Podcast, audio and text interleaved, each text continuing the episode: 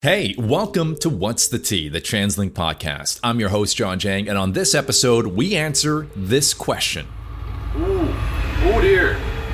Oh man. Oh, that's a Right, it's a little bit of black ice there, Yeah, right? yeah. What is it really like to operate a bus? Let's get behind the wheel and behind the scenes. We're tapping in to What's the Tea. The next station is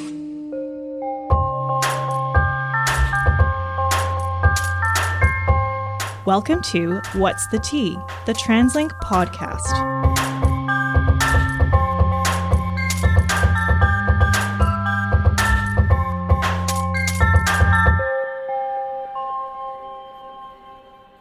The Coast Mountain Bus Company is everywhere in Metro Vancouver. With 220 bus routes served by over 1,600 buses in its fleet, CMBC is the workhorse in our transportation system. I mean, you know this already because you've done your part in this equation. You've been a customer on a bus before. Maybe you do this every day, but we have to ask what about the other crucial individual in this scenario? What is it like to operate a bus?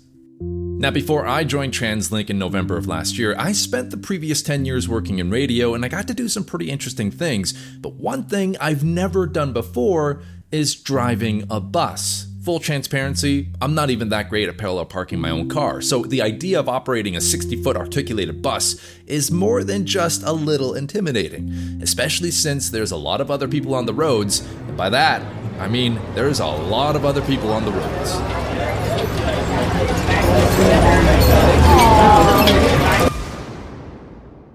But good news for me the Coast Mountain Bus Company has a bus simulator located at the Vancouver Transit Center in Marpole, so I got the chance to get behind the virtual wheel. Here is how that went. All right. Okay. Okay. And uh, when you're comfortable, I'm going to get you to keep your brake on, push it in drive. Good. Now you're going to release your parking brake. Okay. This is Derrick Bayer, the Chief Instructor of Operator and Technical Training at CMBC. There's no better person to show me how to do this correctly than Derrick, who has spent over a decade behind the wheel of real buses. Okay. All right. So let's have a little bit of fun now. Okay. Since we've moved forward, Okay. let's go and put it backwards and let's use our mirrors. Okay. So what you're going to do is you're going to uh, put it into neutral Ah, neutral. and then put it into reverse. Okay, and before you put it into, you actually take your foot off the brake. I want you to give the horn three toots.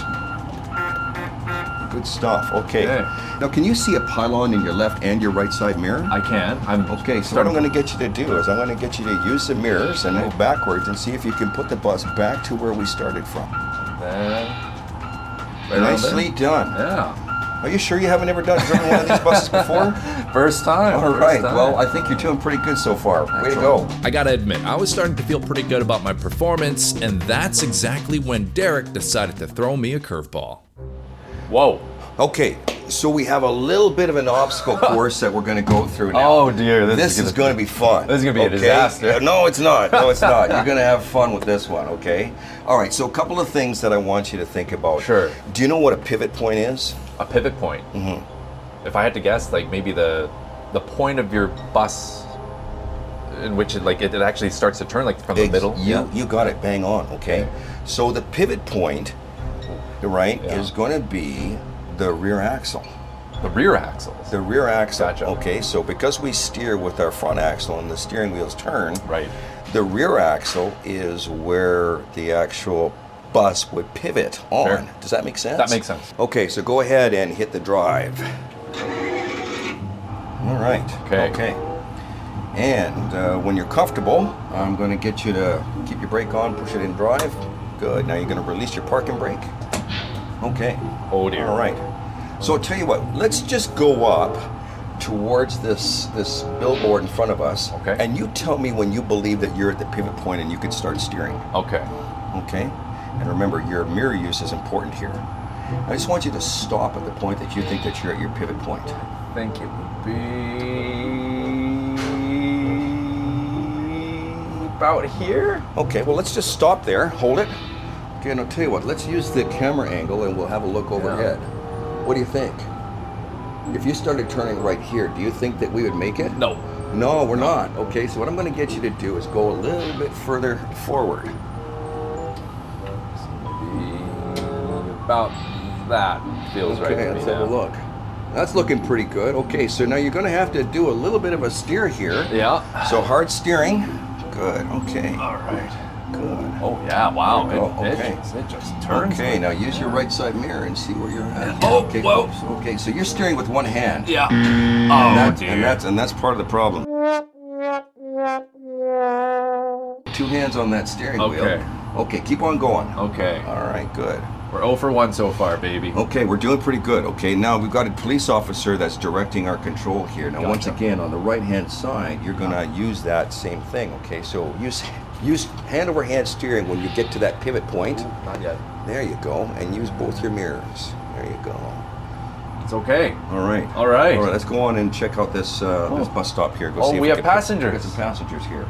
After picking up some of these passengers, Derrick and I cleared out of the obstacle course and hit the city streets. But the simulator had changed from sunny summer skies to snowy winter weather, another challenge for me to take on. And that's when this happened. Oh dear. Oh man. Oh, that's a Right, it's a little bit of black ice there, Yeah, right? yeah. So yeah, absolutely. The, you can have these situations where it can affect the uh, the traction and the ability of the vehicle to uh, to handle, even though there isn't snow or ice piling up on the road Right. here. The dreaded ice. Now, thankfully, no virtual person was hurt, and the bus did eventually come to a full stop in the middle of the intersection. All in all, my simulator experience went about as expected. As a complete rookie, I failed pretty spectacularly. But this short experience did provide some valuable insight, a Costco sized sample of what life was like for operators. Yeah, that was uh, that's a good learning experience because again, like trying to understand the turning radius, your pivot point, it's so much more like it's just very different Yeah, from what yeah. I'm used to. Yeah. And then the amount of mirrors, side checking, speed control, looking and making sure the angles are right. You're Mm-hmm. also keeping an eye out for pedestrians on the on the on the streets, making sure that I mean in this scenario they're not moving, but in real life, you know, kids are playing, they're running around. Yeah, absolutely. There's so many things that are happening. Yeah, yeah. I don't think when you're a passenger in the bus that you really think about those things. You just kind of get on the bus, you put your headphones on, and off you And, go. and you trust that the person that's operating the bus is a professional. exactly. And they are. And they Yeah, are. Yeah. And and to now kind of get a better understanding of the things they deal with, minute to minute, it's yeah, it's it's yeah, eye opening. Yeah, yeah. It's it's one of the most um, amazingly challenging and multitasking um, uh, jobs that there are out there. Because you know what we're talking about right now is about space management Mm. and and navigating through the obstacle course, which is the the, the, traffic that we deal with on a day-to-day basis. But not only that, um, you know, after the first couple of weeks of training program. Um, we then put them into trolley buses, so they have to do all that with trolley poles up and, and switches that they have to navigate and all those sort of things. So, so in terms of you know the, the things that you know a, a really good transit operator does is they're they're incredible multitaskers. Mm-hmm. With my simulator experience finished, Derrick and I went into his office at the Vancouver Transit Center and spoke more in depth about what the operator experience was really like. What is it like being a CMBC operator? It's a it's a dynamic job. Mm-hmm. It's it's a neat job. It's fun, and I think it's a job that has a tremendous amount of independence and flexibility. So people that are looking for a job where you're running your own show and doing your own thing in terms of uh, how you operate and how you do your job, but at the same time knowing that there's really essentially an army of people that are there to support you when things go sideways, and at the same time that you have the flexibility to to change shifts and work different schedules. Um, this is a this is a pretty cool job. Yeah, absolutely. Uh, maybe you can uh, explain to the customer what is happening when, let's say, you're running up to the bus, you know that it's just about to pull off, and you're yelling, you're screaming, you're trying to get noticed, and unfortunately, the bus starts to pull out and drives away. What is happening that the operator maybe doesn't see the customer? And is it that the operator just wants you to be miserable? I, I can't imagine it comes down to that. No, it doesn't. It doesn't. None of our operators want to intentionally leave a customer behind. Uh, what does happen, however, is there are certain situations in which the operator may not have seen a customer that's uh, coming for a bus and is trying to get to the bus and has started to move the bus into traffic. And what we do teach the operators is that once you start to move into traffic, you now have to be conscious of the fact that any other motorists that are yielding for you or are making way for you are part of the game now, and you need to be aware of what's going on. Now, let's be be clear that if you know somebody is running after a bus and they're putting themselves in a in a in a position of danger, I would want any one of the operators in that situation to stop the bus and take care of the customer. Okay, because we want to make sure that nobody has a bad experience or is injured while trying to board one of our buses. That being said, you know, one of the things might be worthwhile for any of the listeners to think about is generally speaking, when the operators are pulling away from a curb, they'll put their left turn signal on, mm. indicating to the traffic that's around them that they're trying to pull into traffic. If you see a bus that's got that left turn signal on as you're running towards it, understand that that operator is now thinking about um, how they can move into traffic, whether they've seen you or not. Okay, and that's one of the things to always remember as well too, is that there's instantaneous decisions that operators would be making at certain times. Um, for example, on the 99 uh, uh, uh, B-Line, mm-hmm. we would have a headway in certain times of maybe four, five, six minutes. Um, in those situations, um, it's not really a it's not a catastrophic thing for a customer to have to wait for the next bus in right. that situation. However, at uh, let's say at midnight on a Saturday night, you would probably find that the frequency of the bus in those situations is different. So we would want the operators to think differently in those situations because uh, those customers would be impacted differently in those situations. I am a different man. I'm a changed man, having gone through what that experience was like because, you know, I drive an SUV and I thought that was big with blind spots sometimes. But the bus, you know, there's so many side mirrors and things you have to be aware of, and of course you can't forget to pick up passengers. Yeah, so, you got to pull in and open the door. Yeah, exactly. You don't want to just drive by because you're so focused on everything else. So there's so much to learn. Mm-hmm. Um, for those who like are seriously considering a career in becoming an operator, mm-hmm. is there one trait that maybe is like the most desirable or maybe the most like commonly found within operators or is it kind of come on in, see if you have what it takes, but it does require a specific X factor, if you will. I think the first thing is the ability to deal with customers in a variety of different situations. Generally speaking, we can teach almost anybody how to drive a, a, a, a bus, a commercial vehicle. Right. Um, some people can't right? And that's part of the training process. So, and we do, we do, um, you know, have people that uh, aren't successful in our training program simply because their ability to adapt to uh, driving a commercial vehicle is just not substantial. They can't do it in within Fair six enough, weeks. Right. But if I said, you know, there's there's a there's a range of customer service that transit operators are going to see that are different from what most customers come to us are going to experience. So, for example, um, you know, if you worked in a bank, uh, you would see a certain type of customer that's looking for uh, customer service for banking related means or needs. Um, if you were in a grocery store, there would be those types of interactions, or in a real estate office, people have a generic sort of, or not necessarily generic, but a specific need. Mm-hmm. Um, when you're traveling by public transit, there's very little generic needs, and uh, what we have is, you know, in, in, in Vancouver and, and anywhere, really, quite frankly, is we have a wide range of people who have uh, interesting challenges going on in their lives. If they've got mental health issues that are that are making it difficult for them to to to simply cope with everyday um, everyday life um, there are customers. Right. If we have people who are going through challenges in their personal lives and maybe the jobs are, or their job is, is a challenge, uh, we're taking, taking those customers on. Um, or others who are simply, uh, there are no challenges going on in their lives currently. So I think one of the things that I, I always say to people, if you're going to be thinking about becoming a transit operator, the range of customer hmm. service mm. that you're going to be, the demographic of the people that you're going to be dealing with, is as big as anything that you've ever seen before in in, in any job that you've had, probably even bigger. And you should be prepared to deal with those things. I think that's an excellent point because it's not like transit is just for able bodied, healthy, and happy people. It serves everybody.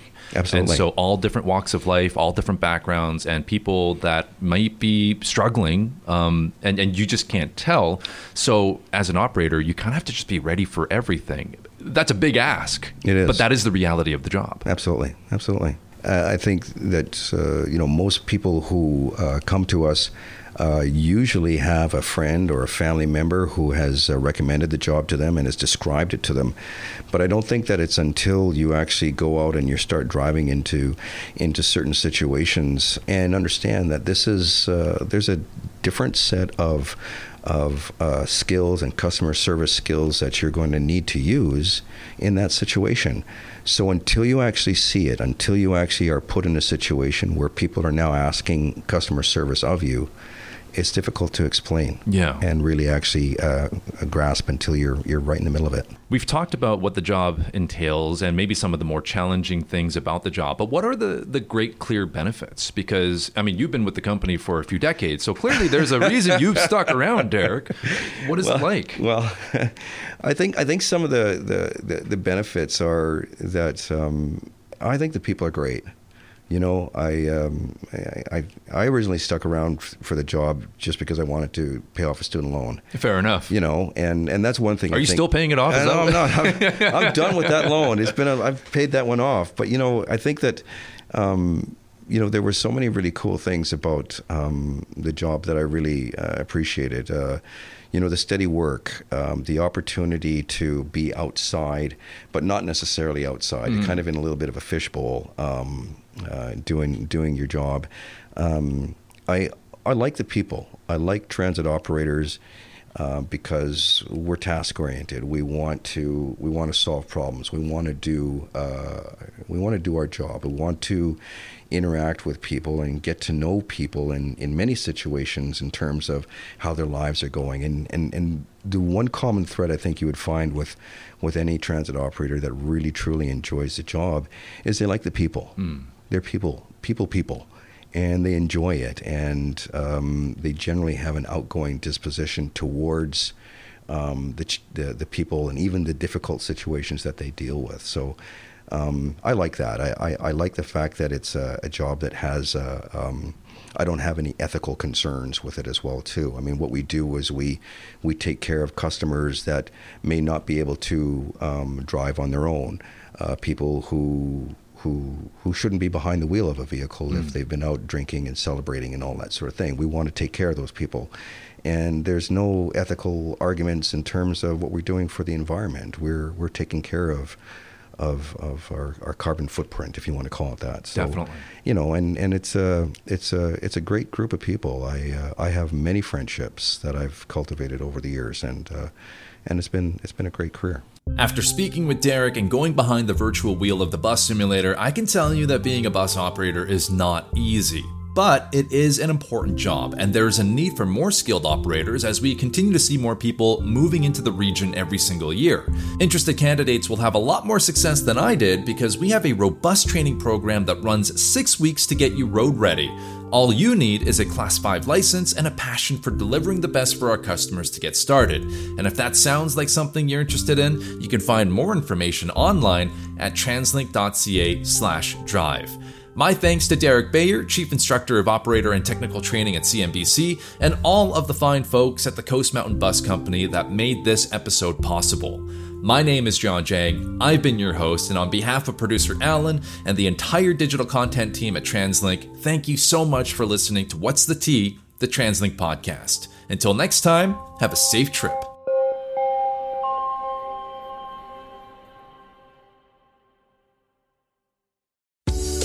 Coast Mountain Bus Company is hiring bus drivers. As one of BC's top employers, they offer many perks, including paid training and exceptional benefits. Apply by May 22nd at translink.ca/drive.